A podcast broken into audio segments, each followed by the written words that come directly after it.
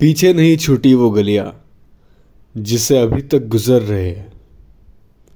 आखिरी बार गुजरे थे तब वो दीवानापन नहीं था। पीछे नहीं छूटी वो गलियाँ जिससे अभी तक गुजर रहे हैं। आखिरी बार गुजरे थे तब वो दीवानापन नहीं था। लेकिन घड़ी की सुइयाँ तो अभी तक वहीं पर टिकी हुई है। लेकिन घड़ी की सुइयाँ तो अभी तक वहीं पर टिकी हुई है। शायद उनका भी आगे जाने का मन नहीं था। शायद उनका भी आगे जाने का मन नहीं था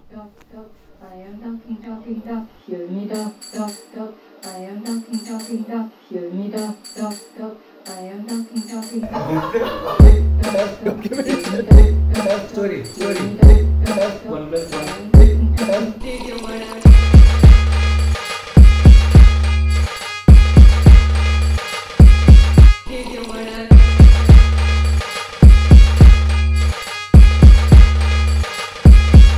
plus one.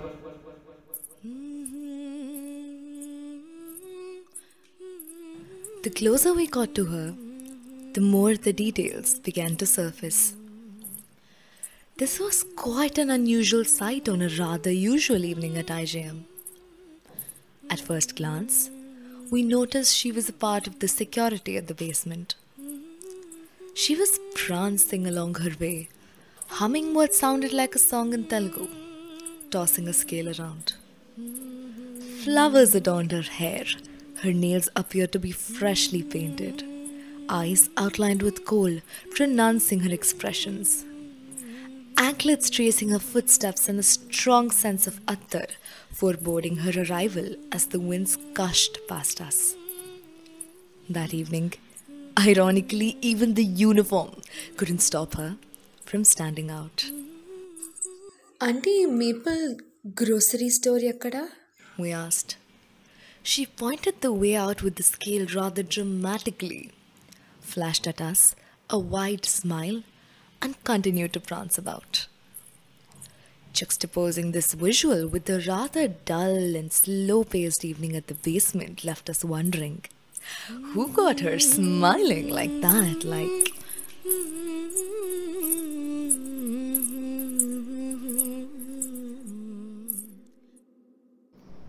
Hello everyone. Coming up next is Radio Vada's brand new segment Eye Opener. In this segment, we will have discussions with different people revolving around a certain topic and get their insights from it. Today we have with us Mrs. Snehal Joshi, the founder of Design Nonstop. And this interview is taken by Ashwin Mazli and Vyom Malshia. Let's listen to it. Okay.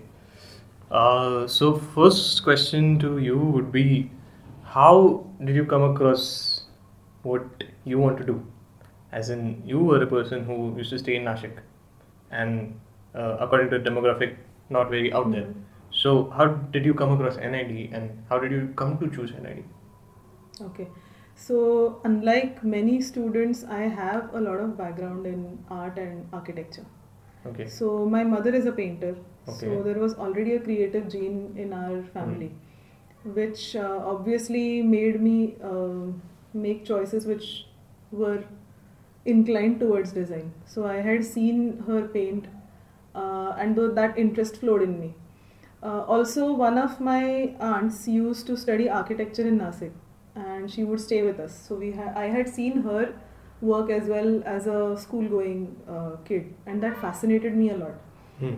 I was always interested in physics and maths, Okay. along with art. Huh. So I actually found that architecture is giving me that uh, place to play with all these facets. Right. So that is how I actually got inclined towards doing architecture when I was very young. Um, probably must have been in sixth or seventh standard. Huh. So since then I had knew I had known that I want to do architecture. Right.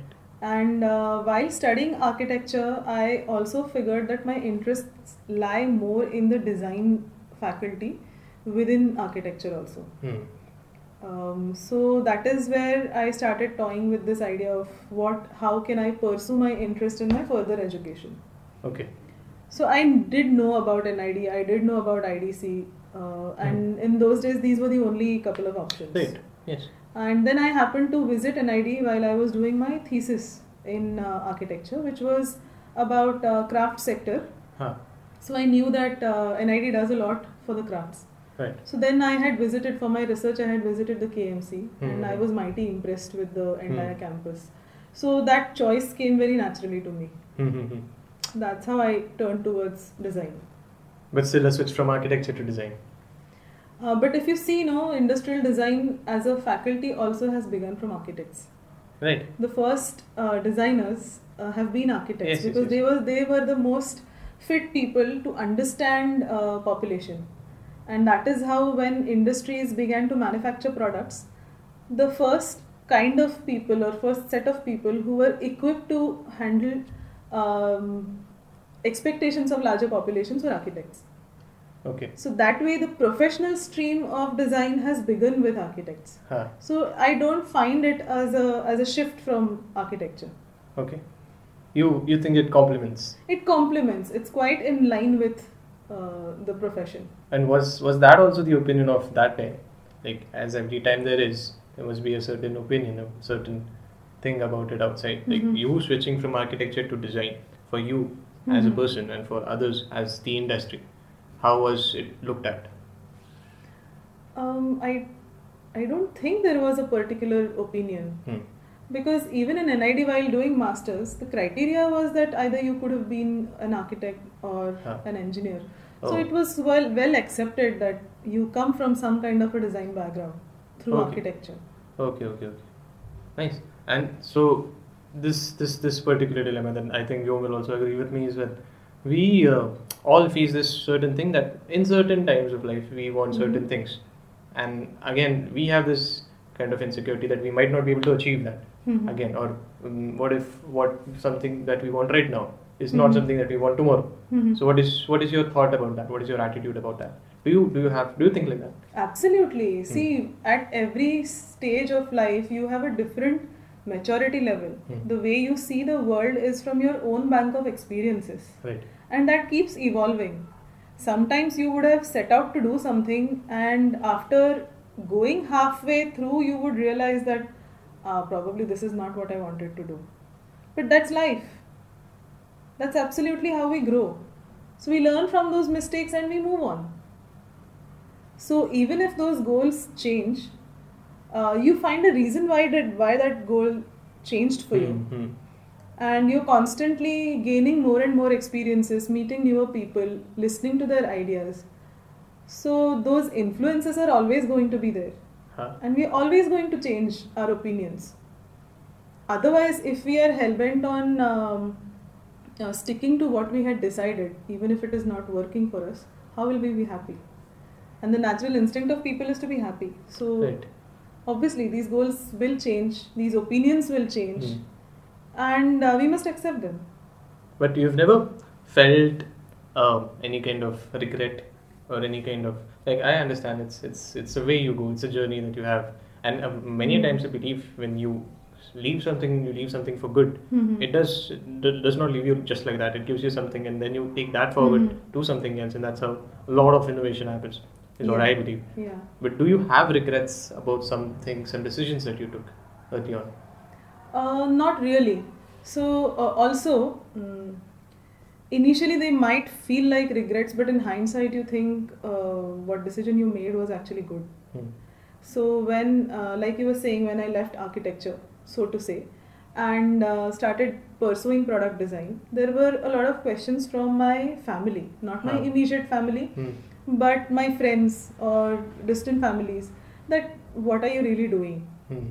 How does that? Because they did not know what my focus is. Right. Uh, but at that point, it did not really bother me. Hmm. When I uh, passed out of NID, Hmm. I um, had a very different view of looking at architecture. Okay. So even though there was that bit of pestering behind me that what is it that you really want to do, in first place, architecture is such a big course. You've spent five years now. You're spending another two and a half year course, which is also a very large master's course. Yeah. So when will you really start earning? that those are the questions that you face, and how much are you going to spend just on education? Right. So at some points, maybe I felt the pressure, not the regret, though. Huh. But uh, when I passed out of NID, or when even when I was learning in NID, I had this newfound approach towards design and architecture as well. Hmm. One plus one. Plus, one, plus, one, plus. Okay, बस फूफू करने में नहीं है।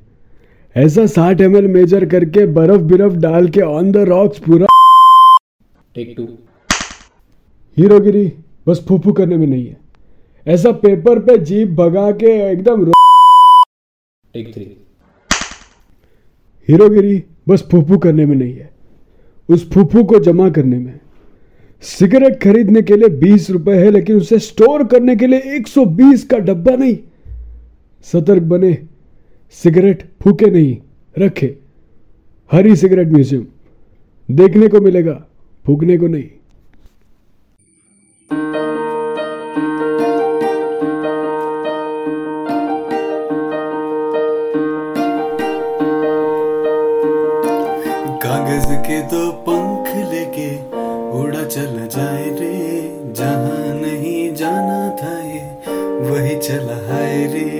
उम्र का ये ताना वाना, समझ न पाए रे। जुबा पे जो मोह घुमाया, नमक लगाए रे। के देखे न भाले, न जाने न दाए रे।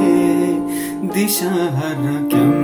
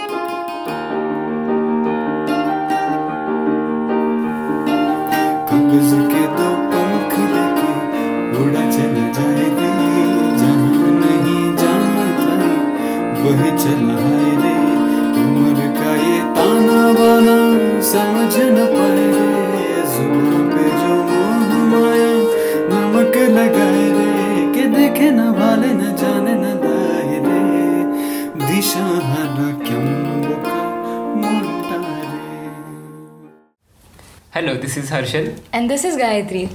Welcome to Radio Vada's newest segment, Engage, where we discuss and get deeper into apparently invisible products from our daily life.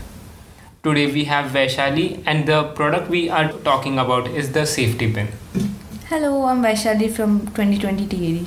It's interesting to start with the safety pin, a product that was the perfect version of itself on the very first try. And a product so simple yet so convenient to use, so commonly used that it has a day of its own. Yes, there exists an International Safety Pin Day, it's on April 10th. So safety pin has always uh, been like something which is important, like for us. But like the funny thing is that we don't manage to find safety pins when we actually need them. And one of the things which I found while doing this research was that safety pin is like uh, was more used in past but nowadays because of the invention of things like velcros push buttons it's like the use of safety pin is much reduced. Even you know the disposable diapers. So earlier they used to use safety pin to put diapers on babies but now because of disposable diaper even like the sale of safety pin has reduced But is this uh, true in an Indian context as well? Because I, as far as I know, I've not heard of people using safety pins in diapers before. And even in India, they used to use cloth pieces. yeah So I don't know how that affects uh, the sale of safety pins in India. E- Even today, safety pins majority majority major, majority of safety pins in India is used by women. I'm assuming, yeah yeah and it is used for say daily I don't know daily tasks as well as maybe draping the sari or like you know putting up close pieces of cloth, cloth together Mm. and. Finding a safety pin is always hard for me, but whenever I go to my mom or grandmom, they have it on the bangle or their Mangal Sutra. yeah So it's always there. that, yeah So I think when we look at India, it's very different yeah in terms of sale and in terms of how it has evolved. The first wow moment for me when it came to using safety pin in an unconventional way is usually when your blouse or skirt is like loose when you're small. Like when you're younger like tailors don't really stitch to your size. And uh, they use the safety pin to create a new loop on the blouse. And you actually fasten the hook on it. And uh, maybe this was a wow moment for me when because I was like very young and I thought that okay this is a genius way of using this product. But that still has that you know uh, I still have that enthusiasm when it comes to you know when people use safety pins not to join two things when it's just like an additional attachment to say carrying something or uh, i've seen many people use that big safety pin to carry around keys Right. like uh, since like women's clothes don't have pockets Yeah. so like my, my mother also does this she attaches keys to safety pins and then she hangs safety pins on her Yeah. clothes Nowadays, it's a fashion trend also, not to wear safety pin as a earring. I mean, yeah. like there are many ironies when it comes to safety pin like now that you're speaking about like fashion accessories. And yes luxury brands these days like create jewelry inspired from safety pins for the so-called privileged class. But all safety pins are also known to be you know um, exhibited and like shown by all marginalized communities as a, a mark of protest like victims of racism or hate crimes. Yeah. all of them have uh, you know adorned their clothes with safety pins. They have a lot of accessories with like excessive amount of safety pins to it's, it's like rebellious in a way. Yeah. Mm, I'll backtrack a little bit and I was talking about unconventional uses of safety pins. I don't we associate safety pins a lot with like textiles or dressing up or cosmetic or makeup in that zone, I mean, but uh, we don't end up thinking about how much we use it in school actually. Yeah, like we, we remember when we were in the nursery, like Yeah. our like they used to put like that hanky on our Yeah, since and also with a safety pin. because I grew up around my grandmother, and whenever I used to do art and craft, provided I'm in design college, I started from art and craft somewhere. Hmm. I always used to use her safety pin to use my Fevicol because obviously we all lose our Fevicol caps. Oh yeah. yeah. So it start. I think for me, the familiarity of safety pin Hmm. stems from there rather than using it on clothes, uh, because that's the first thing where you are like, oh, this is an interesting way to use this, and you feel smart. Safety Yeah. pins are like a standard in all of these five minute crafts videos, like Yeah. te- top 10 hacks to organize your Yeah. uh, com- It's all just a these. It's a how five minute ubiquitous they craft are. standard. Yeah. Actually, safety pins have been like you know they, they say like it was invented like recently. Who was that person who invented safety pin? It was William Hunt yeah. so- back in 1849. Yeah, so they say that William Hunt invented safety pin, but actually it was like something similar to safety pin was always there, and since like Roman time it was always there. Mm-hmm. So Roman people used to drape their clothes, and during that, while draping, they used to use that safety pin.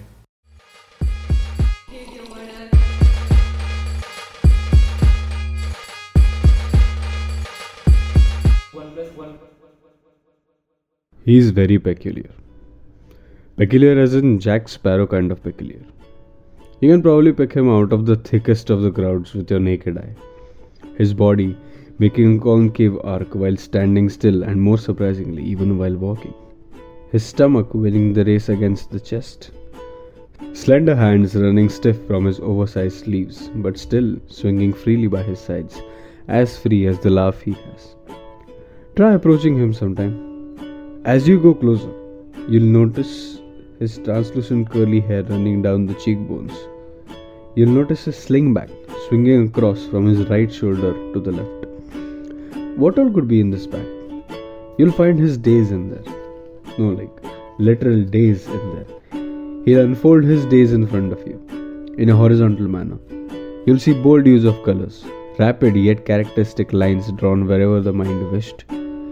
You won't need any explanation for what is being seen, nor will he provide you. You'll just be staring in awe as you see the days passing in some moments. Turn around, but don't be amazed. He'll be there, his glasses half worn across his nose, his pupil periodically moving up and down between you and his paper, and that's when you'll know you're being sketched.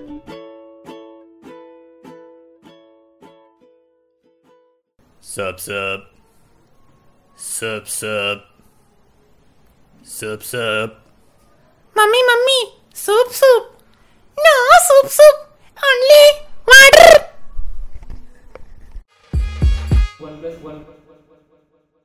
Talking about what people have to say about it, and obviously we are designers, and there's only a limit until we, you know, think Yeah. about what people say or Yeah. opinions matter to us. But haven't you faced uh, dilemmas where you're like, when someone just comes up to you and is like, "What are you doing? Why are you doing it?" Or um, there's certain level of, you know, there's a lot of confusion about some things in certain Hmm. fields. For example, right now, how everyone wants to do a certain thing, Yeah. a certain industry, Right. and that's you know stereotyped Right. did something like that happen with you? Did people bother you a lot, or did someone look down upon you? Things like that. It did happen when I chose to leave my corporate job Hmm. Because it was a well-paying job. Hmm. Uh, in fact, I was enjoying the job also. Okay. But still, uh, a corporate has its own limitations. Right. So uh, even if I was doing exciting work, there was um, there was a pause to it. Hmm. It was go. It was not going to be um, creatively engaging me after a point. Hmm, hmm, hmm, So that is the point when I thought it's a good position I am at to depart from this place. Huh.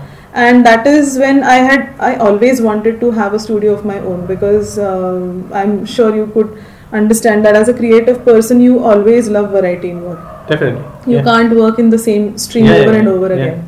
So that was my motivation behind uh, leaving the corporate job Mhm. and uh, starting something on my own. Hmm. The point when I left, I did not know what really I- would do. Hmm. So I was dabbling my hands everywhere that I could. Huh. And it was very natural to me to go back to my hometown, Right. where uh, ours was the first studio for that matter, which has set Oh. up like a multidisciplinary design studio. Really. Yes. That's So that's, I mean, not many people were aware of what we could do. Huh. And uh, at that time, I think a lot of people questioned my decision. Hmm. That what are you doing? How are you going to survive? What Yeah. kind of money are you making? Huh. And uh, yes, at that time, I also used to feel very insecure that I really don't know that will I Mhm. be able to make that kind of money. Right. But then I started thinking, is that my aim? Is that what motivates me? So I have done projects which are for free, which are for NGOs, which I felt for, which I felt for the cause, and uh, the reward that I was getting was sheer pleasure of creativity, and that is what motivated me. And fortunately, I have a business partner partner who has a similar understanding, and who is equally motivated by the challenge of the project itself. So we have set our own goals and which probably do not align with what success is looked at uh, for many people. So our definition of success does not align with them. So even 10 years down the line when we have set up the studio we still are asked the same questions. What are you doing in Nashik? Why are you in a small city? Why don't you practice in Pune? Why don't you practice in Mumbai? but these cities are really saturated. Right. Right. right. This, Yeah. this this this is actually an interesting uh, thing that you told us. Why, like, when you see people like this, or when you come across people who ask you to, you know, expand your horizons, go to bigger places, do better things, Hmm. unquote unquote. Better Yeah. is another perception, but yeah, things like those. What do you say to them? and even like um, something that I all the designers probably would relate like Mhm.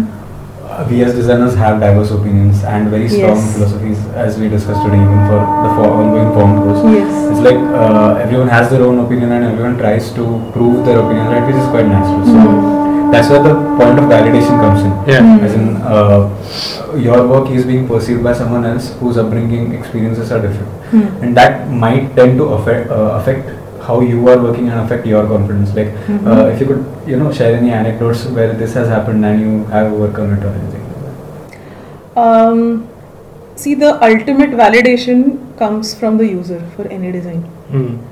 So, no matter how much uh, we idealize Hmm. a design should work in a certain way, unless it is accepted by the user, it does not see success. So, you may not always get validation from your peers or from the critiques within the fraternity, but you would have taken a decision or you would have taken a design decision based on your finding uh, from your observations of the user. And if the user is validated, there is no bigger validation than that. Hmm. Right. While, while going through the process of designing, Hmm. like there can be a yes or no kind of thing. Like a person is judging our work and saying something. The, at like either they might be right or wrong. Mhm. So how how do you say we judge as in our work without keeping a bias in our heads? Ki someone has said something about this already. Like mm-hmm. we need to start with a clean slate. Ki mm-hmm. अगर किसी ने कुछ बोला है नहीं बोला है we don't know and then uh, is this right what I'm doing or should I consider what he said so how, how do you, how do you measure that uh, the the righteousness of the statement So for that, I think uh, in the initial stages of design, no, you need to define the goals of the design. What is it that you have set out to achieve through this design? And sometimes um, you will not be able to achieve the fullest because there will be there will always be constraints. Yeah. So sometimes there are manufacturing constraints, sometimes there are uh, financial constraints, and you have to work within those.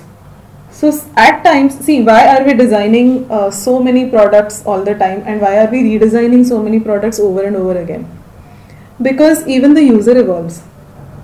right So a decision that you would have made would have been valid for that time and place, which is probably judged later when the situations have changed. right So then you have to really decide that how much you should pay attention to or how much you should give importance to that level of uh, criticism or that kind of uh, opinions. Uh, that is when the project is probably over. But when the projects are running, a lot of times, uh, if I'm working for an industry, they will have their set of uh, convictions. They know their customer better. yeah And a lot of times, we as designers feel that we also know their customers better. Yeah. But it is always good to validate our understanding with the client's understanding or with the industry's understanding. Hmm. And we should keep that open mind for that change of opinion.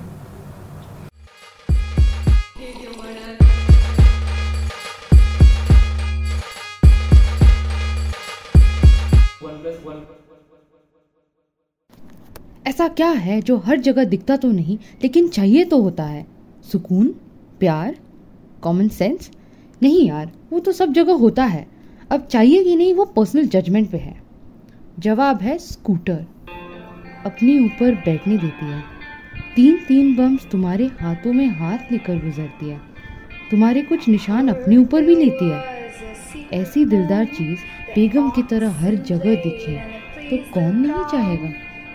फ़िक्र ना करो, ये तमन्ना पूरी हम करेंगे। Rishi scooter rental service, बेगम की तरह, कहीं भी, कभी भी।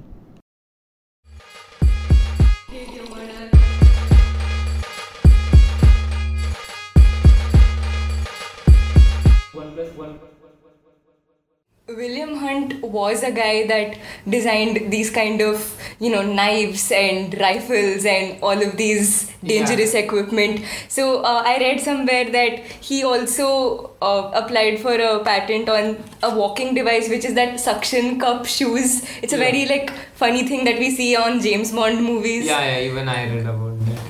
But does So- it work?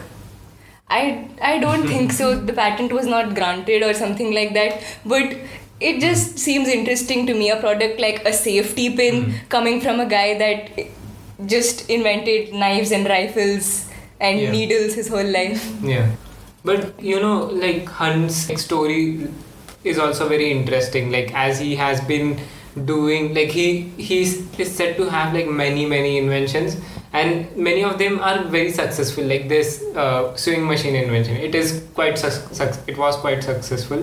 Apart from that, he made those patents on gun as well. And there were many such patents, but he never managed to gain a lot of money from it because Right. he never started a business out of it on his own. He just sold those patents quickly and managed to get some money out of it. So the patent for the sewing, so not the sewing machine. I'm sorry. The patent for the safety pin itself was so. So uh, the patent for the safety pin was sold. I read for about four hundred dollars, Yeah, yeah. which is about say $12,000 today, which Yeah. is not a lot. We know of, Yeah. you know, more very specific products that are not that versatile that have patents worth like half a million rupees. Yeah. And uh, the story goes that, at least from what I read, that uh, Hunt invented this product to clear off a debt of $15 that he had with a Yeah. friend. I mean, he ended up having a good profit. like, And uh, safety pins are mandated to be in every first aid kit. And for Oh, like, is it? yes, it's a new mandate that has been uh, released by World Health Organization Oh. that every first aid kit must have safety pin. I find this quite weird.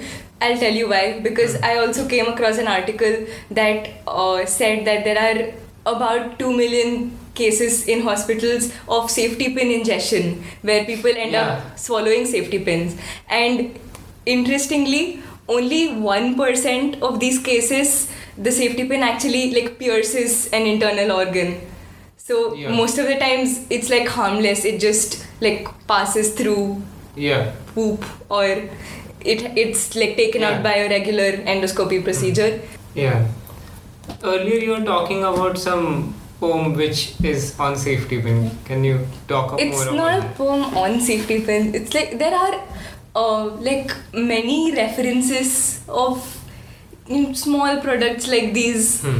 in literature so many like poets authors they like give emphasis on all of these small products to maybe enhance their piece and safety pin makes a cut most of their times Hmm. uh, so there is this poem by joan murray named her head and it's about this like drought stricken village Hmm. in africa in, in south africa to be specific and the whole uh, poem is kind of a very like sad and tragic theme where they talk about uh, like a drought that has affected the whole village. The children are dying like breasts of women are not able to produce milk because women are dehydrated spoiled Yeah. vegetables goats gaunting shattered homes. And this is the theme of the whole poem. Uh, and each stanza goes so this is happening but the woman carries water on her head and this is happening. The woman carries water on her head. And there's this one stanza goes this woman who girds her with safety pins this woman carries water on her head. So it's like a drought themed and even the pot in which she's carrying water even that product didn't get a mention. Yeah. but the safety pin did. And it's a reference to how tribal women in south africa like make their own Hmm. jewelry with safety pins. Yeah. and that somehow seemed like an important thing to mention Hmm. Yeah. in the middle of such a tragic story Mm. That's it, guys. Thank you for being here. See you in next episode of Engage. Ready sir okay dosa अभी डोसा नहीं मिलेगा ये cook लोग खाना खा रहे ready sir मील ले दो अभी मील भी नहीं मिलेगा ये थोड़ा जल्दी आना था यार यार यार क्या ही मिलता है पता नहीं यार जब भी आता हूँ तब लाइन देख के भाग जाता हूँ फिर वापस आके देखता हूँ खाना ही नहीं बचा क्या हुआ यार? भूख खत्म हो गया खाना? आह फ्रेश कॉमेडी भूख लगा यार। मैं मील के लिए आया था और इधर आके देख रहा हूँ खाना ही नहीं बचा। यार मुझे डोसा चाहिए यार। बहुत भूख लग रही है। अब ये लोग तो कार है। अमलोद या मिनी कैंटीन किधर जाना है बता दो। मेरा खाना हो गया। कर्ड राइस आटी बोली सिर्फ़ तीस रुपए।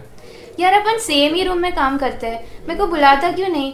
मेरे को कैसे पता चलेगा खाना कब खत्म हुआ? हाँ हाँ क्यों नहीं? अगले बार जब मैं कैंटीन जाकर लाइन में खड़ा होगा तब मैं मेरी बारी आने पर मैं अन्ना से पूछ लूँगा अन्ना कर्ड राइस है क्या?